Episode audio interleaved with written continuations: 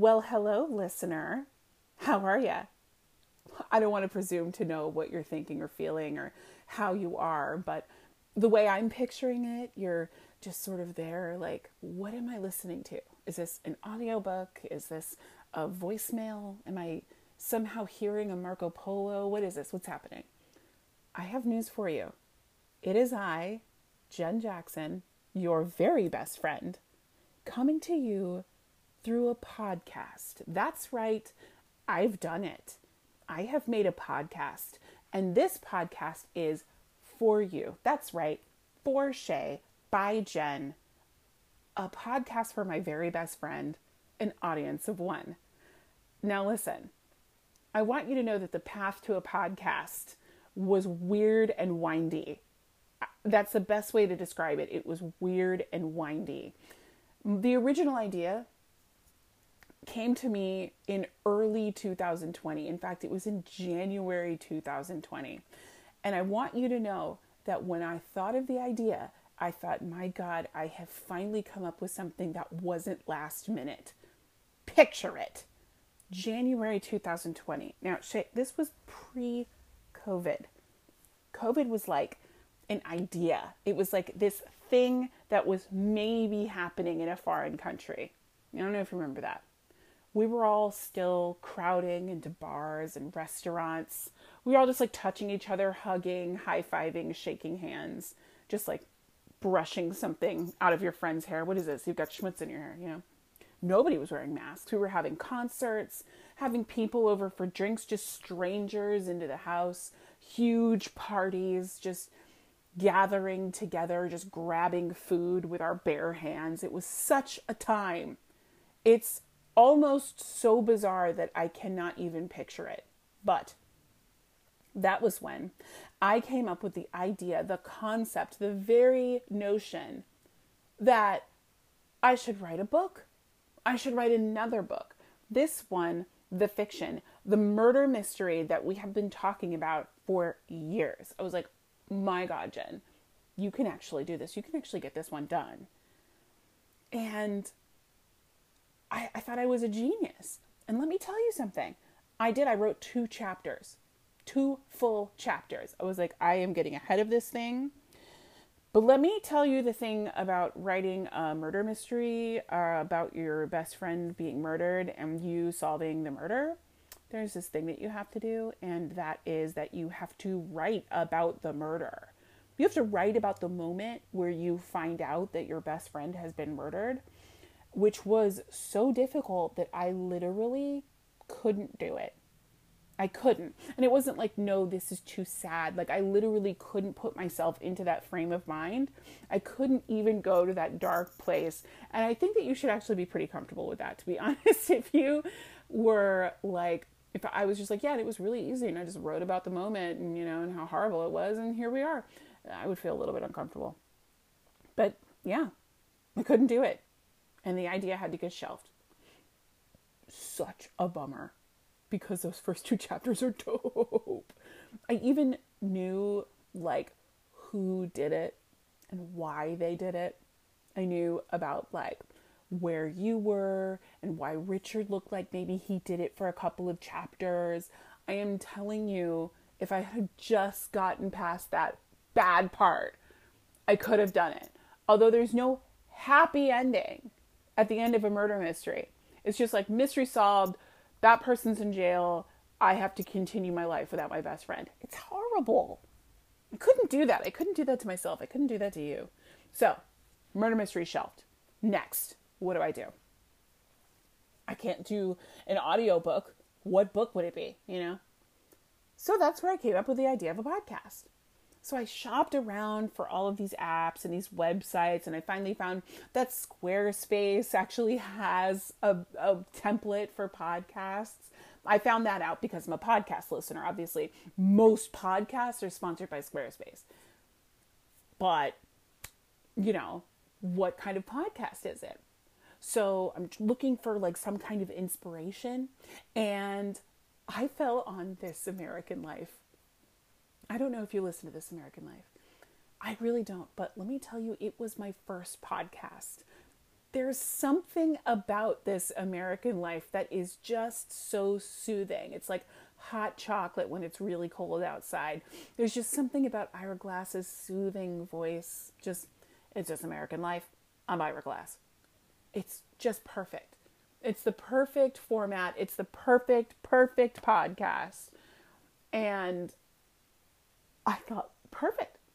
Now, with this American life, the format is each week they have a theme, they do several stories on that theme. I thought, you know, stick with a classic. I can absolutely do that. But, you know, since we're, you know, doing a story here, instead of it being theme, we could, or instead of it being like stories on a theme, it could be chapters in the story, right? As it turns out, that's a really hard format to keep.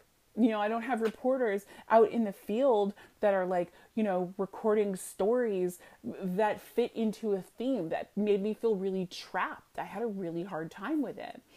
I was like reading stories from like internet blogs. It was boring. I'm telling you, it was boring. And I had to shelf it again. And then, I mean, 2020 just kept happening.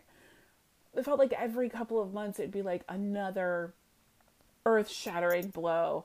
And, you know, it was very hard to be creative. You know, at first I was I was rocking and rolling, I was really going, and then it was just like no, nothing.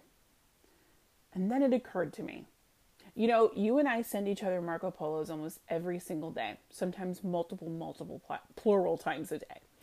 And almost every time we sign off, we say the same thing.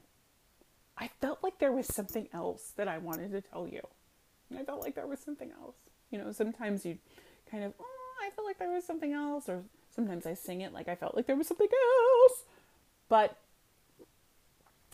the thing is is that there's always going to be something else i mean if you really think about it because we're best friends right um, now i'm picturing a scene in a movie called prelude to a kiss which i know you're very familiar with because i feel you were in the stage version in high school for like 10 minutes there where um, let's see alec baldwin is married to meg ryan except it's not meg ryan she's like this old man. And he's like talking about how you know you, you you remember stories or you remember something that you want to tell your person like all day long and it just kind of stays in your head um, until you get to tell that person. And you know i think that the story that he's referring to is about fainting goats am i crazy that's in that movie right well, I, I think it is and of course if i know you you're screaming it at me but it doesn't matter what movie it's from that's the thing with us is that we're not in the same state. We don't live in the same house. We don't talk to each other all day long. So even when you think that you remember everything that you wanted to say, there's always going to be something else because you're just constantly storing that information. So I thought that's what we should do. We should like have little gab sessions. Obviously, it's just going to be me talking. So it'll be like a little like girls' night or a ladies' who lunch, you know, just depends on what time of day I'm recording.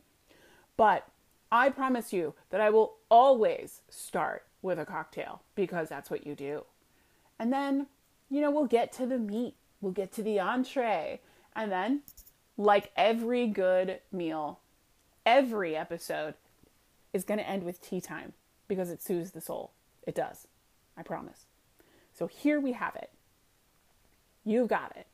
In your ears, me making a podcast for you you've got a podcast.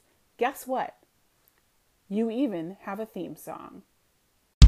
We're best friends, best friends, best friends until the end,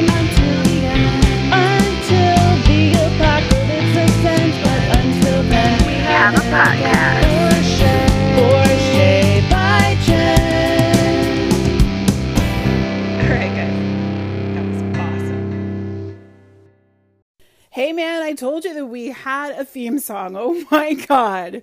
That is so energetic. Every time I hear it, I'm like, whoa! That's very energetic. It reminds me of something that you might hear in like like a Lindsay Lohan movie from the early aughts. You know, like you can just picture her, she's like sort of pretending to play the guitar. She's wearing like low rise jeans with sparkly details on the back pockets.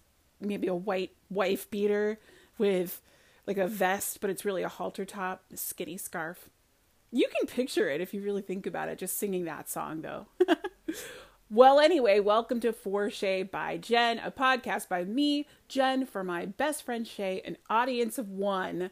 And this is our very first episode, and I hope that you're as excited as I am because I'm really excited. Obviously, this is a labor of love, and I honestly cannot wait for you to respond. When you hear this first episode. I'm psyched. Oh my God. Well, anyway, like I said, every episode is going to start with cocktail hour. So let's start cocktail hour. That was just a little cocktail hour jingle. I'm not completely married to it. Uh, maybe we do a different one every single episode. Who knows? But that was just a little, I'll drink to that. Uh, today I'll be drinking Angostura bitters with a soda water back for cocktail hour.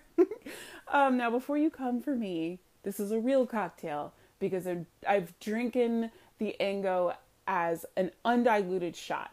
I know that that sounds crazy, uh, but of course, well, I'm not going to say of course because I'm a cocktail nerd. So if you know this, then I'm actually really impressed. Angostura Bitters was created in uh, Trinidad and Tobago in a little town that used to be called Angostura. It was supposed to be a digestive tonic to help with tummy trouble, specifically tropical tummy troubles. And it wasn't until later that it became a little flavoring additive for cocktails. Um, kind of a funny story. Uh, for a very long time, up until fairly recently, Ango wasn't even meant to be alcoholic. Um, you know, because you use so little of it, just a couple of dashes, that uh, they didn't, you know, put any alcohol taxes on it. So, of course, some hipster bar, I'm guessing in Brooklyn, because that's just how they are, uh, started a little bar where they had um, shots of bitters behind the bar on tap. So you could do just like a full two ounce shot of you know of Ango, of Peychaud's, of Regan's, you know of any of those, um, and they were just making money hand over fist because they didn't have to pay alcohol taxes. Anyway, uh, you know the liquor board caught wind of that and put the ixnay on that as soon as they possibly could. But I've already done my shot, and I, I did I drank it because I had I had I had tummy problems. My tummy hurts today. You wouldn't come for somebody with a tummy ache, would you? No, I didn't think so. But as you do, I have my little soda water back. So I'm just gonna take a little sip of that. So today, for cocktail hour, I wanted to talk to you about I don't know, a conversation that I kind of tried to bait you into a couple of months ago. Um, back when this was a, a This American Life sort of themed podcast. Um, and the question was, had you ever had a Christina Chamberlain? Now, obviously, the idea of Christina Chamberlain is not the specific Christina Chamberlain that I became best friends with in my late teens. Um, the idea is Christina Chamberlain as like a concept, and that is the kind of person who you meet and um, you don't just want to be their friend. Like you kind of want to be them. Like you're just so taken by them. They're just so magical to you that you kind of just want to start talking like them and acting like them and dressing like them. And you know. It, it kind of makes sense because and i think this is especially uh, for women and um, you know i don't want to make a harsh judgment but as a woman i can say that this is really common that especially in those years where you're really trying to find out who you are you just kind of start trying on personalities um, and genres even uh, like their outfits. You know you're just trying to figure out who you are and um, it can happen several times. I know that myself, I made a couple of big character changes. Um, you know, I was like this little, you know, choir nerd, and then I was this like skater stoner girl, and then I was a born again Christian, and then I was like this hippy dippy crystals person, you know, who like wore the crystal necklaces and everything, burned incense. I was that girl in high school too. Um, and then of course I became like musical theater girl. Um, but you know, you just try on those different personalities and see which one fits. I think that, you know, that's just like all a part of finding yourself, you know? And another thing that gave me the sense that a lot of women had experienced this was a little show called My So Called Life. Now, I don't know if you've ever watched My So Called Life because I know that I've recommended it to you in the past. Um, I highly recommend it if you haven't. Um, one thing, and, and I, I keep mentioning this, that you're younger than I am. But if you want to get a sense of what it was like when I was in high school, you should watch this show. it just perfectly encapsulates that time. Um, it was, I want to say, 1993. We were very much feeling Pearl Jam. We were very much having our Nirvana moment. We were very much doing, you know, mixing patterns of flannel, brightly colored hair. Everything is baggy. That was the definite uh, moment that we were having pop culture there. Grunge, coffee. Coffee was giant in 1993. I don't know. It was just so coffee shops were just like the it place to be seen, you know, having a little coffee in a cardboard cup. Anyway, I'm I'm getting way off track here. My So-Called Life is a show that is um, the main character is named Angela Chase. She's a basic sophomore in high school. She goes to school in Pittsburgh, Pennsylvania. Um, she goes to public school. It's called Liberty High School. Her mom is named Patty. Her dad is named Graham. Patty and Graham were high school sweethearts. Patty is just something else. She was a a cheerleader in high school, just like beautiful, and she's just like this perky blonde. You know, she owns her own business. She's very much into pantsuits. She's very Hillary Rodham Clinton in the early 90s, you know? I don't know if you have this picture in your mind's eye, but Hillary used to wear these headbands, these thick, sort of like puffy, pillowy headbands with just like the short bangs. Oh my God. It, we were having such a time in the 90s with fashion. It was a whole thing. Well, anyway, Angela's a sophomore in high school, and over the summer, she has met and become very close friends with somebody named Rayanne Graff. And from an entertainment perspective, from an outsider's perspective, uh, Rayanne Graff is arguably the coolest person at Liberty High. I would say that. I said that then and I say it now. She's just very, very cool. She's got no filter, you know, she's just really, really funny. She's outgoing, energetic, she's sexually active, she owns her sexuality. Um, she does have a tiny bit of a drinking problem and drugs, but hey, who doesn't? I'm kidding. Um, but you know, all the boys love her. The girls think she's really cool, or they're intimidated by her because she's kind of a badass. And somehow Rayanne and Angela have become best friends, just very best friends. In the very first episode, um, Rayanne gets her like a fake ID, gets her into this like nightclub so that they can see a band called Buffalo Tom, and also convinces Angela to dye her hair bright, bright red, like fire engine red. Beautiful. It looks gorgeous. It's like it's perfect for her face. Um, and of course, uh, Angela is played flawlessly by Claire Danes. It's the role that made her famous. Her and the ever problematic Jared Leto as the cutest boy on TV ever. To this day, I will have this crush until I die. Jordan Catalano. Anyway, so Rayanne and Angela are best friends, and and you know the series just kind of follows their friendship and like you know what they were doing, what they're up to, and um you know, like it's the, it's the same thing. Angela just sort of kind of becomes Rayanne. Like she she sticks a lot to her own principles, but those two are very very close. Um, I don't know if you remember this from shows in the '90s, but um, do you remember how prevalent very special episodes were? do you remember how, like, especially on shows where children or teenagers were involved, there's going to be an episode about drugs or drinking or fighting or racism or like sex. like there's gonna be a very special episode, regardless of what show you're watching. It, it, they even did this with comedies. I remember very distinctly that there was a very special episode of Blossom. Blossom, where Mayim Bialik started the show by dancing in front of a white screen. And they did a very special episode. Anyway, okay. So the very special episode of My So Called Life featured a gun in school. There was a gun in school. That's just my dog. We're hoping she's going to be quiet in a minute. Um, there was a gun in school. Now, unfortunately, in the world that you and I live in now, a gun in school is a much different character. than it was back in 1993. But this gun did uh, very little. This was a bit part in this episode. Um, basically, somebody had a gun, it went off in the hallway, the bullet went into a locker, pierced a can of soda, and that is the extent of the gun in this school. However, everybody loses their collective minds about it. The students are absolutely convinced that they all could have been murdered. What if I was standing in front of that locker? You know, they're starting to offer counseling for the students about the gun, and the parents are, oh my gosh, what is this? What now? Are we going to have to have a metal detector at our school? Who's going to protect our kids? They're going to be shot to death at school. I mean, it's such an innocent time.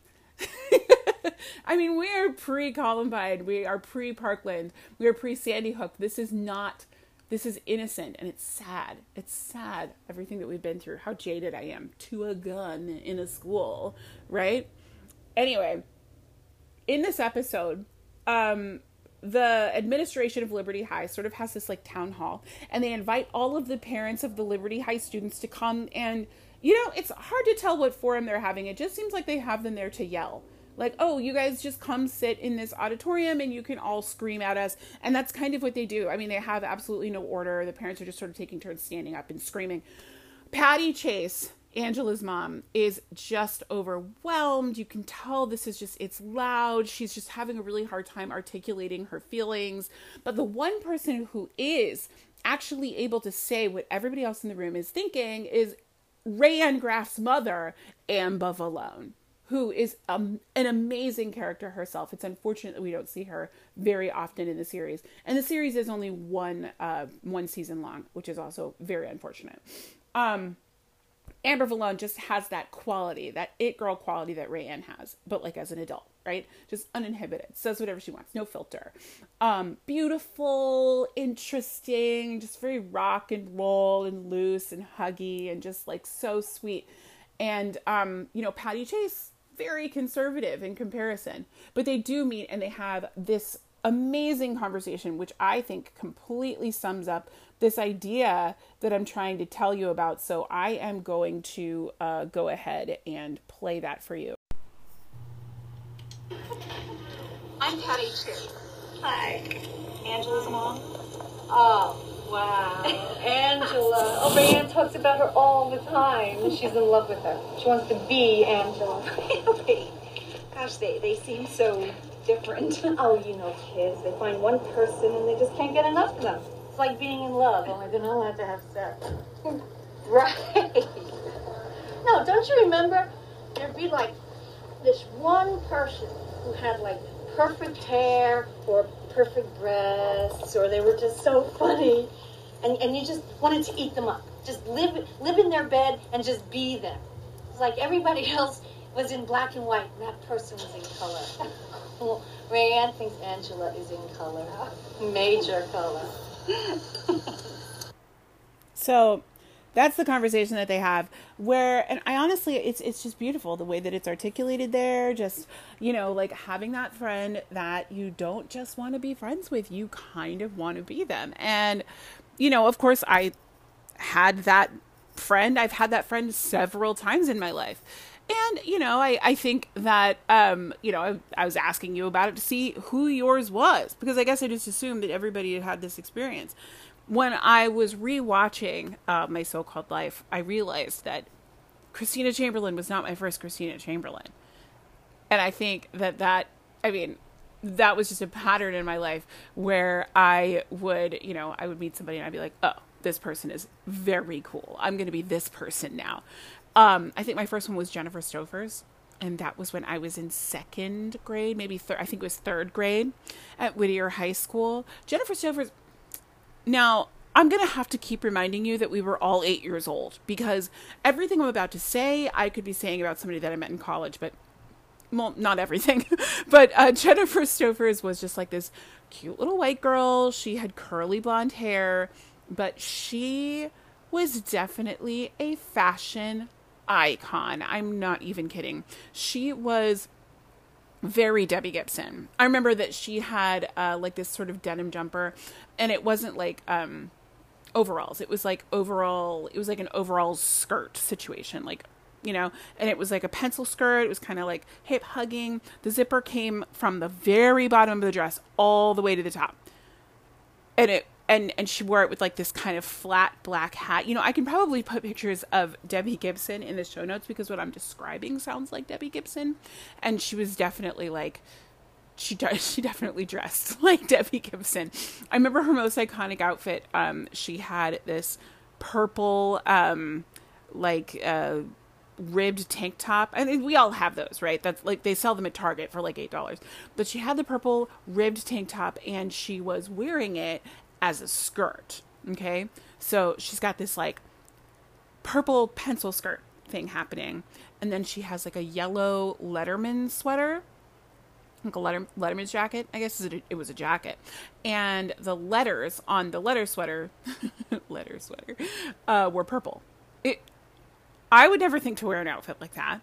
I would never think to turn a tank top into a skirt. Like this is just what I'm talking about about and not only that, but the boys were in love with her. Jennifer Stofers was like the I mean, I used to go to this babysitter and she had three sons and the youngest son Nathan was the same age as me so we were in the same grade. And the way he would talk about Jennifer, oh my gosh, are you still friends with Jennifer? Did you talk to her? Like I'm in love with her. She's so hot. I'm going to marry her. Like, we're all eight years old, remember. and somehow, and for some reason, Jennifer wanted to be friends with me. And it was it was really funny because when we were at school, we acted like these little teenagers. You know, we'd walk around and we'd gossip and we'd sit under the tree and we'd like talk about other little girls. And then um whenever I'd go to her house or if she'd come to my house, we would then we would act like children. We, oh my gosh, Jennifer had the biggest Barbie collection I've ever seen. I'm not even kidding you. It was in the living room first of all, which is a whole thing. But when you walked into the living room, there were these two trunks. One trunk was just full of Barbies, and the other trunk was full of clothes. I am talking human-sized shoe boxes full of Barbie shoes. It. I've never been more jealous of anybody's collection of anything in my life. And to this day, I can remember exactly what it looked like and how I felt when those trunks were opened. But the thing is that uh, Jennifer and I, we, we parted ways, um, obviously, or you would have met her by now. Um, after my dad got injured, um, I actually fell behind in schoolwork, and Whittier had the brilliant idea to hold me back a year. Um, not send me to another school or you know anything like that. Nothing that would make any sense. No um i had actually gone to uh to school. I went to first grade when i was five. And uh so they were like oh well she's the right age to be held back anyway. So they held me back. I went back to third grade while all of my friends went into fourth grade right in front of them so they saw me on the like third grade playground or whatever um like the primary playground and then they had like the secondary. It wasn't called secondary. It was called something else. I can't remember. But anyway um jennifer obviously was far too cool to be seen with somebody that was held back a year. So we parted ways. Um and then the next time that i had a christina chamberlain or a rayanne graff it was in high school it was my sophomore year of high school. And I don't know if I mentioned this before, but the reason, one of the reasons why my so called life really like resonated with me was because I was a sophomore in high school when it came out. So I was basically Angela Chase. Um, anyway, in high school, I was a sophomore, and I will never forget this day when this new girl shows up, it was just like a movie. She's like really, really pretty and like kind of a tough bad girl. She wore like these really dark lipstick and like she smoked cigarettes and she was just really cool. Her name's Harmony Bergman. And I mean, like Harmony and I became best friends almost from the jump. And she was definitely my Rayanne Graff for sure. Like she was more like my Tyler Durden. Like she was the she was the devil on my shoulder. She um I had my first drink with her. I smoked weed for the first time around her. You know what's really crazy is her and my mom used to smoke cigarettes together because I didn't smoke cigarettes until later. but Harmony and my mom smoked. So when she'd stay the night at my house, her and my mom would go outside for a smoke. Crazy. I, I just it's that, that that whole thing where there's like the people who when they were like in junior high or something would like not junior high but like high school would like have a drink with their parents and they would just like rip open a beer right in front of their mom. I always thought that was nuts. But anyway, um so she and my mom would smoke cigarettes together. You know, I um there was once there was once that she was staying at my house and I think that her and my mom had gone outside to smoke and I like was writing in my diary when she came back and um she came back in she saw that I was writing in the diary. She's like let me see that. And I was like no absolutely not. Like it's just my diary. And she goes Jen I'm your best friend. I'm going to find out eventually. And I was so shocked. I was so like caught off guard off guard off guard. And I, I gave it I handed it over. I was like yeah, yeah I guess we're best friends now. Wild. Really? I didn't know. And the thing was is that like you know and i remember back to hearing that episode my so-called life and thinking that the crazy thing to me is that like i identified with angela. I thought i thought myself that like weird nerdy kid and rayanne is the coolest girl. That was how i felt about harmony and i thought oh wow rayanne really likes angela too. And that was that was my moment with harmony. Then again of course, senior year, Harmony had gotten herself into trouble for the last time, and her parents made her go to Mesa High. Um, and I never spoke to her again. Um, we didn't keep in touch. We never even like wrote a note or called each other.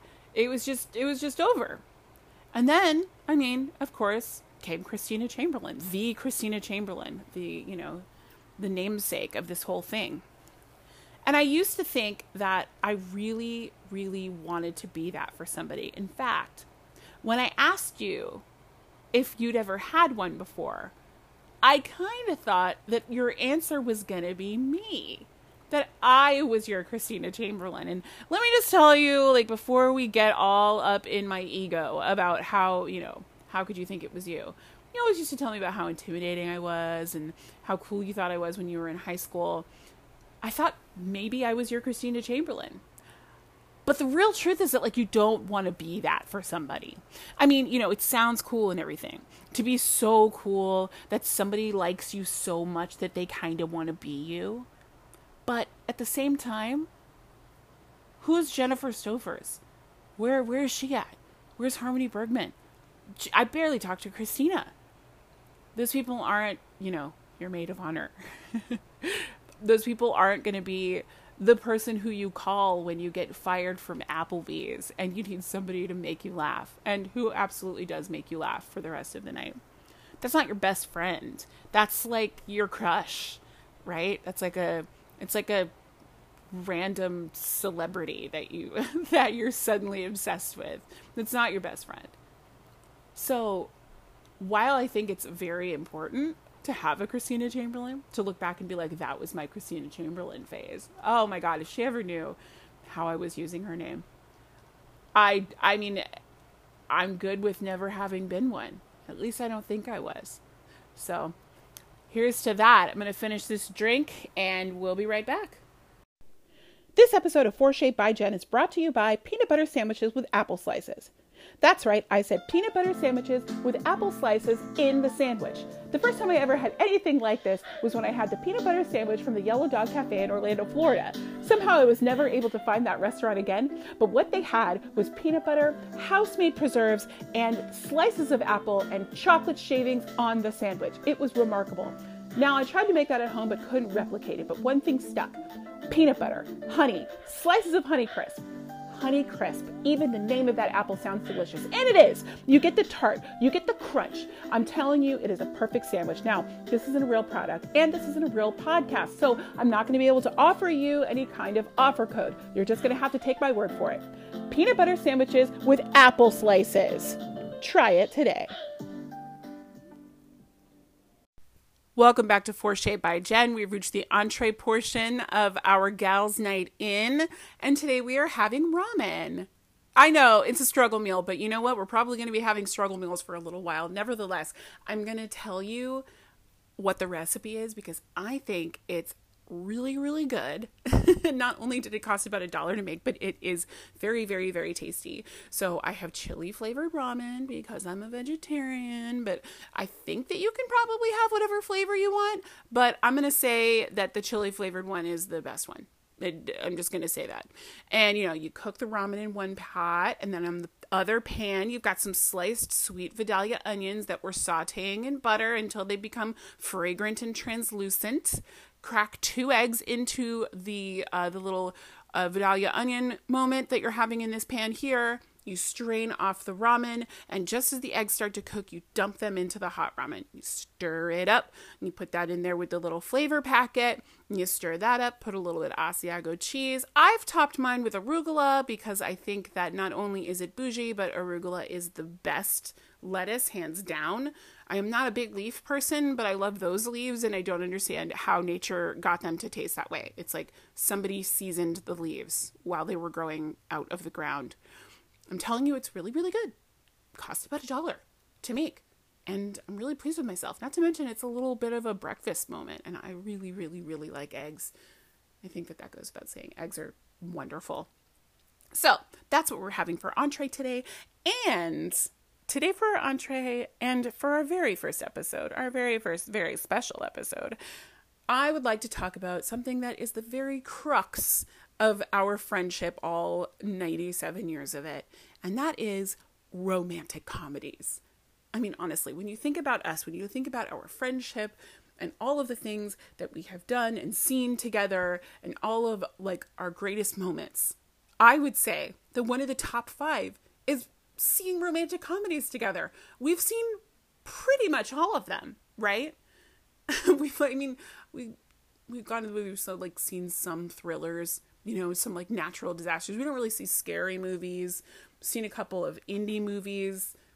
I mean, against my better judgment to put my eye holes on two movies that were obviously Oscar winners, very well made, but I never ever plan to see ever again both Precious and 12 Years a Slave. Isn't that weird? Now, there are some movies that you're just like, no, no, I know that this is very, very good, but I will never experience this again. This this has changed me as a person. But romantic comedies are just they're just great. Why do you love romantic comedies? Why do, why do we love them so much? Is it because they're like predictable? because they're like so predictable, right? You know how this is going to go. There's a formula that every single romantic comedy follows, right? Is it because it's about love? Is it because it's funny? It's a romantic comedy, not just a romance movie. I don't know what it is. But the formula is definitely part of it right? There's just something about it. It like I think that a lot of people would compare romantic comedies to something really indulgent, like um I don't know, like chocolate or like brownies or ice cream or something, just something really decadent. Just like, oh, I just got to really just have this really decadent thing. But I don't think it's like that. I don't. I think that romantic comedies are comfort. It's like something that is not going to make you feel sad or angry. It's not going to make you feel any like negative type of way. It's just going to really just tick all of those boxes and it's just going to be the perfect satisfying thing for you at that time, like warm buttered toast. I stand by that. And that kind of made me feel like I wanted toast. I mean, if if you do too, I'll, I'll I'll go ahead and pause while you go make some toast. It's up to you. Anyway, so I tried to break down romantic comedy and like all of the different moments in the romantic comedy and why they're important, right? So first, of course, um, as told to us by that delightful old man in The Holiday, the first thing that you have is meet cute, right? They have to meet. Although there is that whole like thing of the the couple that's always known each other. What's that movie that I really love? I think that it was on either ABC Family or Lifetime, but I still love it. It's called like Lucky Seven. He was her bagel guy. She always went there for a bagel and a coffee before she went to her job that she hated as a lawyer. But sometimes and more often than not, they, you know, they meet in a way that if they both hadn't been there right there at that time, they never would have met. Like maybe they went to some delightful little coffee shop and she ordered an oat milk latte and he ordered a whole milk latte and then they accidentally got mixed up so they have to meet outside to switch coffees and you know maybe she's put her phone number on the coffee or in the wedding planner how they met was like she almost got hit by a trash can right? So the mute cute is has gotten out of the way. Now they have to perform a task together. Like something that they absolutely have to do and it absolutely has to be between the two of them right again the wedding planner. They have to plan his wedding right? Because he's the groom and she's the wedding planner. Gross. Every time i talk about that i hate it. Um or when harry met sally how they have to travel the country together. They like drive across country in that car. Um you know they have to do this thing together. And that's the most well it's one of the most important parts of the movie. It's the meat and potatoes. Meat and potatoes. It's the part where you know they get to know each other. And it's where they fall in love right and then they have to like there's some obstacle there, it, there's a reason why they can't be together again the wedding planner it's because he's engaged to another woman gross and there was nothing wrong with that other woman either she was just lovely um but there's a reason. There's a reason why they're falling in love and can't be together. Otherwise, it wouldn't be a movie. It would just be like, oh, these two people met and they like each other and now they're together, right? But then comes that moment where it shifts from just like this you know, just like this really this normal plot line to the most emotional, sweeping, energetic, frantic part of the movie. That's the part where they realize that they're absolutely in love and they absolutely have to be together. It always does this. It always switches into like super high gear, right? It's sudden. It has to be right now. Sometimes there's an airport involved. Sometimes it's a public speaking situation. But like I said, it's always, always frantic. And I'm sorry for the underscoring here, but you also have to realize that one of the more important parts of this moment is the sweeping emotional music underneath because that music is what makes you realize as the viewer that you want what they want. You want them to be together just as bad as they want to be together, right? So there they are. Suddenly he realizes I love her. I have to stop whatever she's about to do from happening. So he goes outside and he can't find a taxi. And we've been through this before there are no taxis. Or maybe the street is full of taxis because there's a huge traffic jam in the middle of New York City. What's he gonna do? How's he gonna get there? Is there somebody with a bike? Is there somebody with a scooter? Hey kid, get off the skateboard. We're gonna take the skateboard. We're whipping through people, you know, in the middle of Times Square. But he has to get to her. He has to get to her right now because he loves her. And if he doesn't tell her right now, she's gonna leave. Maybe he's even gotten to her. Maybe they're there and she's on one side of the road and he's on the other side of the road and they're screaming at each other, I love you. I can't live without you. This is forever. I'm sorry for everything I said. I love you. I want to be with you for the rest of my life. It's always the same. And I know that I probably borrowed quite a bit off of the old uh, wedding toast there but it is, it's always the same. It's always frantic. Why is it so frantic? What's with all the frantic, urgent urgency? Why does it have to be like that? Why does it? Has that ever happened in real life? Has anybody ever, I honestly, with the amount of times that I um, have seen this in a romantic comedy, really thought that this was going to be something that I was going to end up being a part of. I'm not even kidding you. It's like, remember how often you thought that, you know, you were going to uh, encounter quicksand in your life? Maybe that's just me. but I mean, it was in every cartoon. It was in uh, the never ending story. I really thought that I was going to encounter quicksand in my life I really worried about the Bermuda Triangle. I definitely thought that, you know, I was gonna have one of those romantic comedy running moments. And I can tell you that I do feel a little bit ripped off that I never got it. Does it happen? Has it ever, ever happened?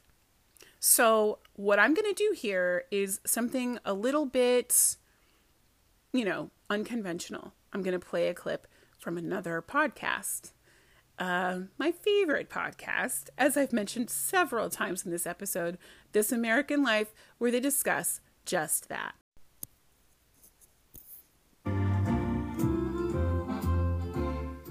There was another story we heard about somebody running to win love, which actually kind of paralleled the run that happens at the end of Neil's favorite rom com, When Harry Met Sally. And when Harry Met Sally, the way it goes is that it's New Year's Eve. Harry's wandering around the streets of New York and he realizes that he loves Sally, has to tell her now, breaks into a run to go tell her. It's very New York centric in this one because he's like tries to catch a cab and of course he can't. So then he's just like he's just gonna run the entire distance. David Kestenbaum has our real life version of this story about a guy named Steve Snyder. The thought that someone actually made one of these runs in real life seemed so unlikely to me that I wanted to see where it had happened, retrace the steps of it. So I met Steve where the run began at this burger place on Ludlow Street in New York City. Steve is the kind of guy who is not very good at hiding his feelings. Like if this were a movie, you could title it Say Everything. The setup to the run is this he'd met this woman, Emily, at a birthday party. He was totally smitten. What I remember is the party kind of turned into sort of a tunnel vision moment. All I really did was talk to her. It didn't go great. He kept asking her, You want to go to a movie? Maybe we could hang out sometime. If there's a trajectory of my life, it's going from clingy to a little less clingy. Steve emailed her after the party. Nothing came of it.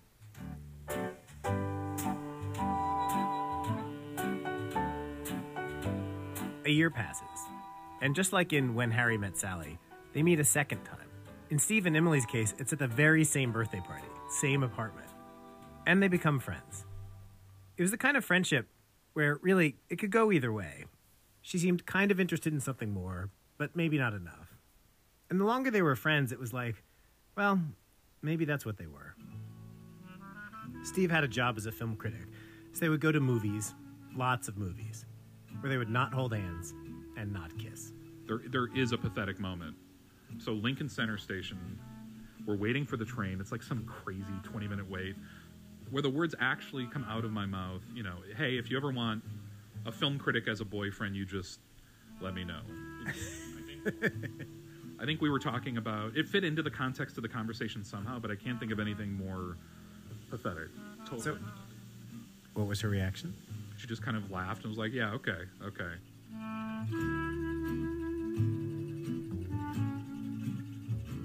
The run happened on a night where they were not going to hang out.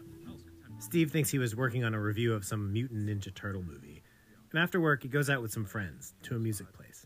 music's so loud and it's kind of fun you know it's a great night and we're dancing i actually started dancing for once we leave the place we're gonna go get some greasy food because we're hungry and we haven't eaten and i have my bag and everything so we walk into the burger joint The place we are sitting in right now greasy spoon, tiled white walls, and painted brick. It's like a piece of a subway station that's somehow above ground. you know there's what five tables here? It's tiny. And so i remember just kind of throwing my bag down and and then i pull out my phone just to check and it's one of those weird nights right? Like i just haven't checked my phone almost any night. Any night. 99% of nights you know your phone's right next to you. If it's buzzing you hear it. If it you if it rings you hear it. I don't know if i had bad reception in the place because it's kind of an older building but i look down that i swear to god i have like 22 text messages. And i'm i'm like what and they're all from emily and so i run out of the burger place to the street Wait, let's go outside. okay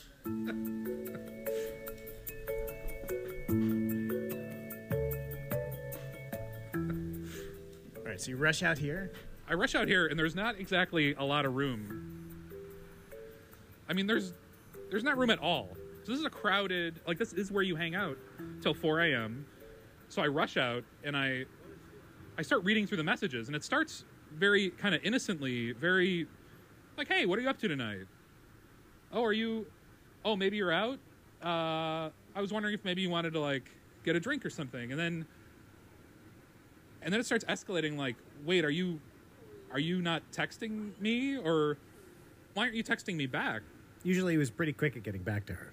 Because i was totally into her um, and then it started being like it started getting a little more paranoid and then i think she started thinking i was on a date or something In just two hours, it looked like she'd gone through all these phases. Everything laid out in all these texts, ending with one that Steve was not expecting. and the last text message said maybe we need to talk about this whole not dating thing I, I just I I thought like this is this is it. Like whatever's whatever's about to happen like this is the moment. And so I immediately called her. I immediately just hit dial. I didn't quite know what I was to say. And I think she picked up the phone, said hello, and I just kind of started going into it like I don't know what what to say here like yes, I I want to date you. And what have we been doing? You know, I, I'm like s- screaming in the street. The cars aren't moving. People stop walking by me. They just stop to see like what's going on here because I'm screaming like I love you. I don't know how to be clearer. Like I love you. And so I'm screaming this and this crowd is starting to cheer me on. Someone does yell like say you love him. Like say you love him yelling to her through the phone and I love New York.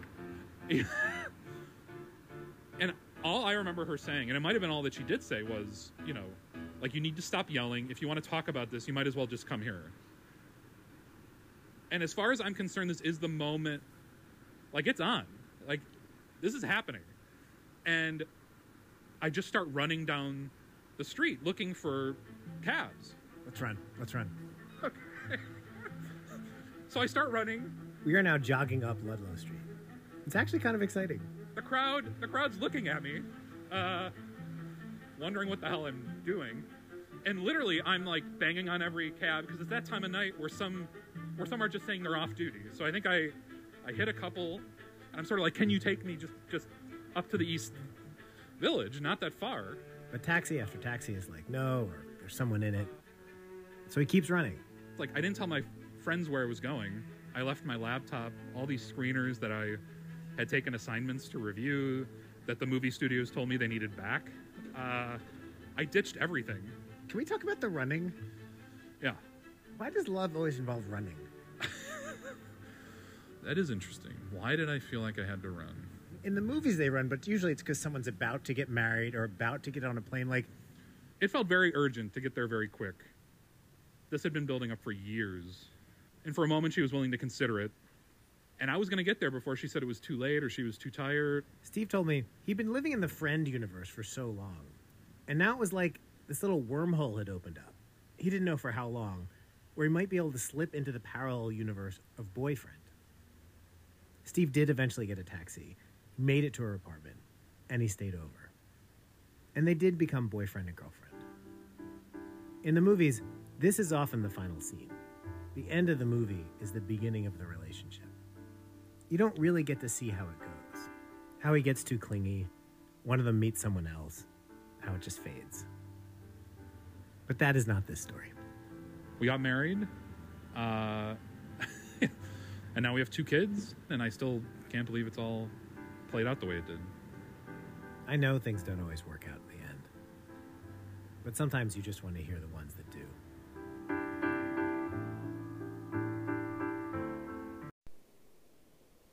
HelloFresh is the worst company to try to do business with. Now, I know a lot of other podcasters are going to be out there telling you about how convenient it is and how the food just shows up on your doorstep. You don't have to go grocery shopping. Plus, you don't even have to be a good cook. The directions are all there for you. That's not true. Plus, it's too expensive. You know how other podcasts are able to give you offer codes for $90 off? Because there's more than $90 to spend. HelloFresh isn't losing anything on that. For two people, it costs $80 a week. $80 a week. Can you believe that? $69.99 on the website, but $80 a week with tax and shipping. Plus, that fresh food is going to show up on your doorstep every Tuesday. Three meals worth of fresh food just sitting on your doorstep. Food that you have to cook within a couple of days or it goes bad. Now, can you swear to God? Can you swear before God and everybody that your entire family is going to be home at the same time at least three nights a week? Of course, you can't. Nobody can make that promise. So, what's going to happen? All that food is just going to go bad in your fridge. It's just going to sit there and rot. And then, guess what?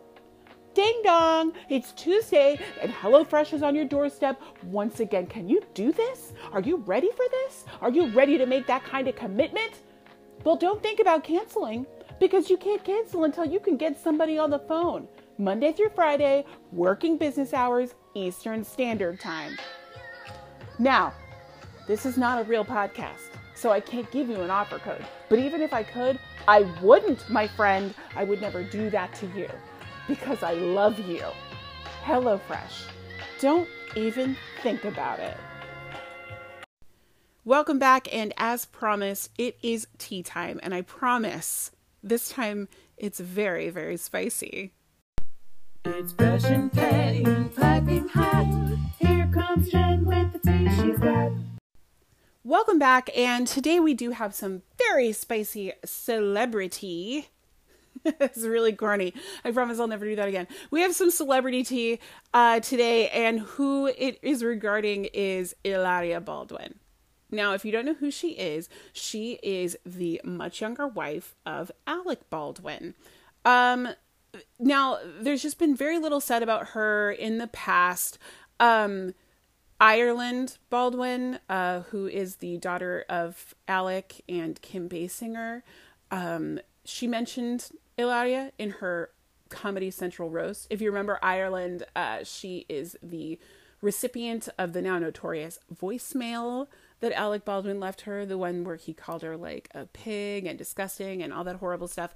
Well, she mentioned in her Comedy Central roast, no, Alec Baldwin's Comedy Central roast, she actually gave a roast. And if you have the opportunity to watch it and you haven't watched it yet, wow, I I recommend it because it is it is intense. It is a roasting. It is a deep frying. um, but she mentions Hilaria as, you know, she's very close to, if not older than, you know, close to in age, Hilaria. So what do we know about her? She uh, used to be a yoga instructor, um, and she's very much in shape. She's very physically fit. Um, she comes from Mallorca, Spain, as we're told. Um, she seemed when she first started dating Alec Baldwin very hesitant to step into any kind of limelight, any kind of like celebrity.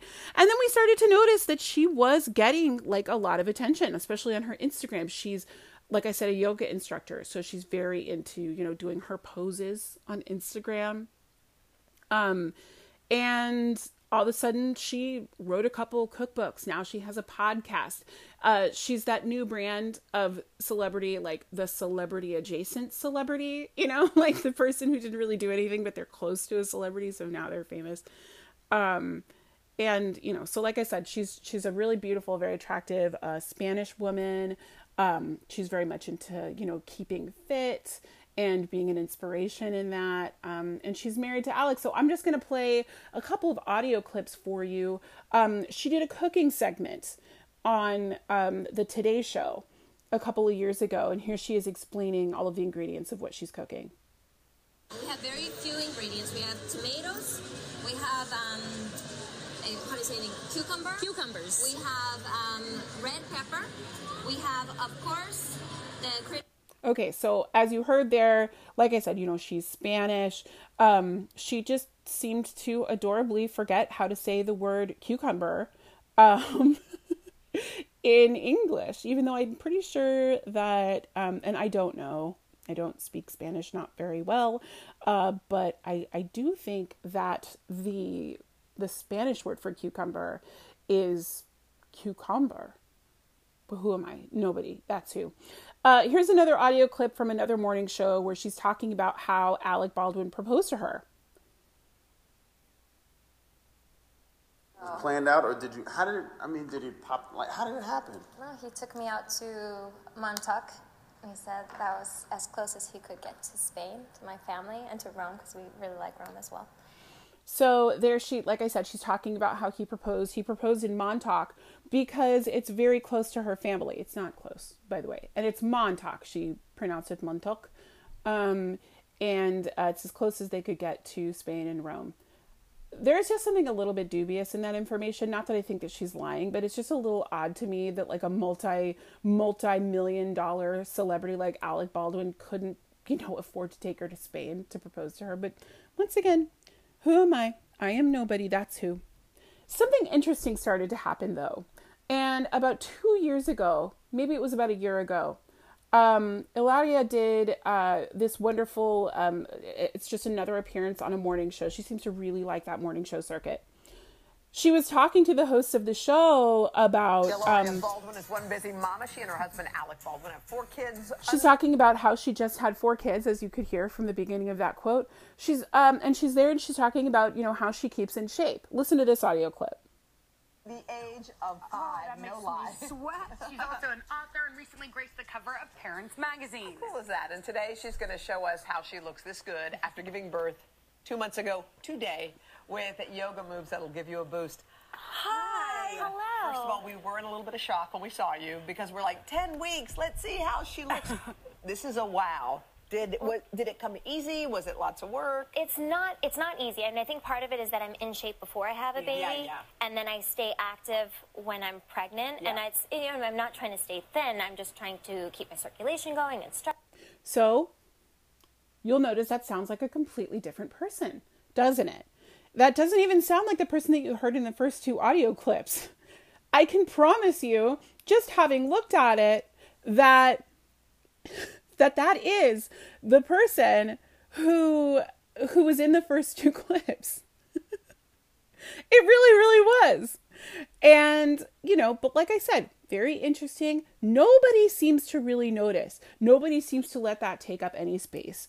And then, okay, on the 21st of December at about 2 p.m., somebody uh, with the Twitter handle Lenny Briscoe, which is great, uh, tweeted, You have to admire Hilaria Baldwin's commitment to her decade long grift where she impersonates a Spanish person. She's been called out. Okay? This tweet, of course, goes freaking viral so fast. Now we've got people from her high school reaching out, tweeting the same thing. Like, I've known her for decades. Um, she's a lovely person, but she is, in fact, a white girl. Okay? So this is bizarre. Now that we've realized that this is a decade long thing, she's been posing with this accent for 10 years. Now, this is not something that I planned to do because um, I actually had all of those clips on deck, but I really want you to hear what happens after we find out about her accent. So, like I said, people are calling her out left and right, talking about her. Now, other people called her out as well, not having to do with that accent. One of them famously is Amy Schumer, who you and I both despise, but um like Amy Schumer is, calling her out about some post that she had where um where you know she was dressed up in like all lingerie doing a yoga pose while holding her baby. And um the baby's head isn't supported. It's a really messed up picture. Um and then Amy Schumer came back and apologized and was just like I shouldn't be you know like calling out other women or whatever. So so okay i'm actually trying to find it that's what's giving me the um the thing is that uh, the people from Massachusetts that are calling her out are people that she went to high school with, and we find out now that she doesn't come from Mallorca, Spain, and her name isn't Hilaria. Her name is Hillary Hayward Thomas, and she does come from Massachusetts.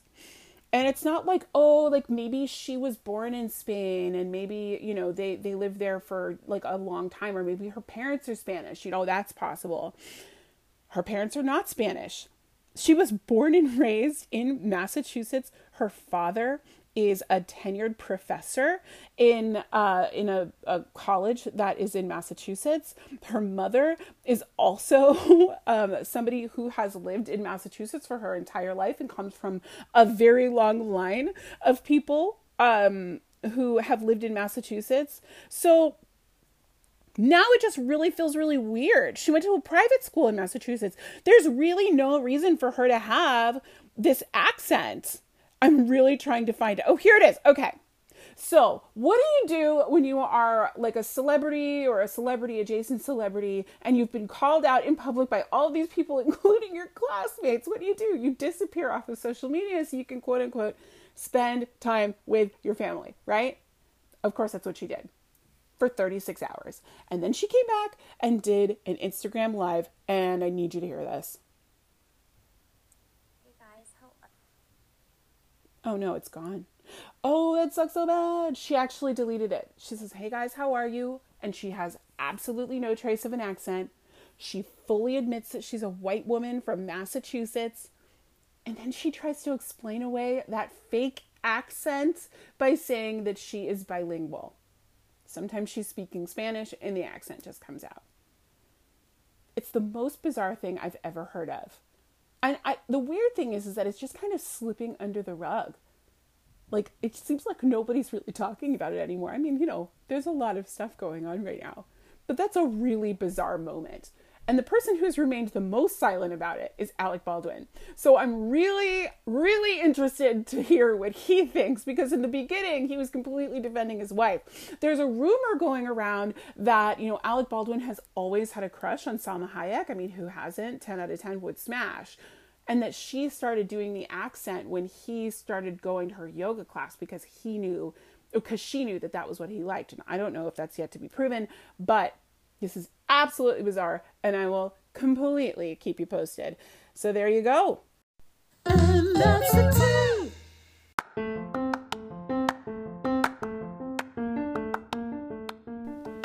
So that's the show. And I really hope you enjoyed this very first episode of For Shay by Jen. Of course, this is the part where I have to name a bunch of names. Fortunately, most of them are mine. This show is produced by me. this show is performed by me. I do have to do a couple of thank yous. Number one, to Out of Sight. That's the band that did our jingle this week for I'll Drink to That.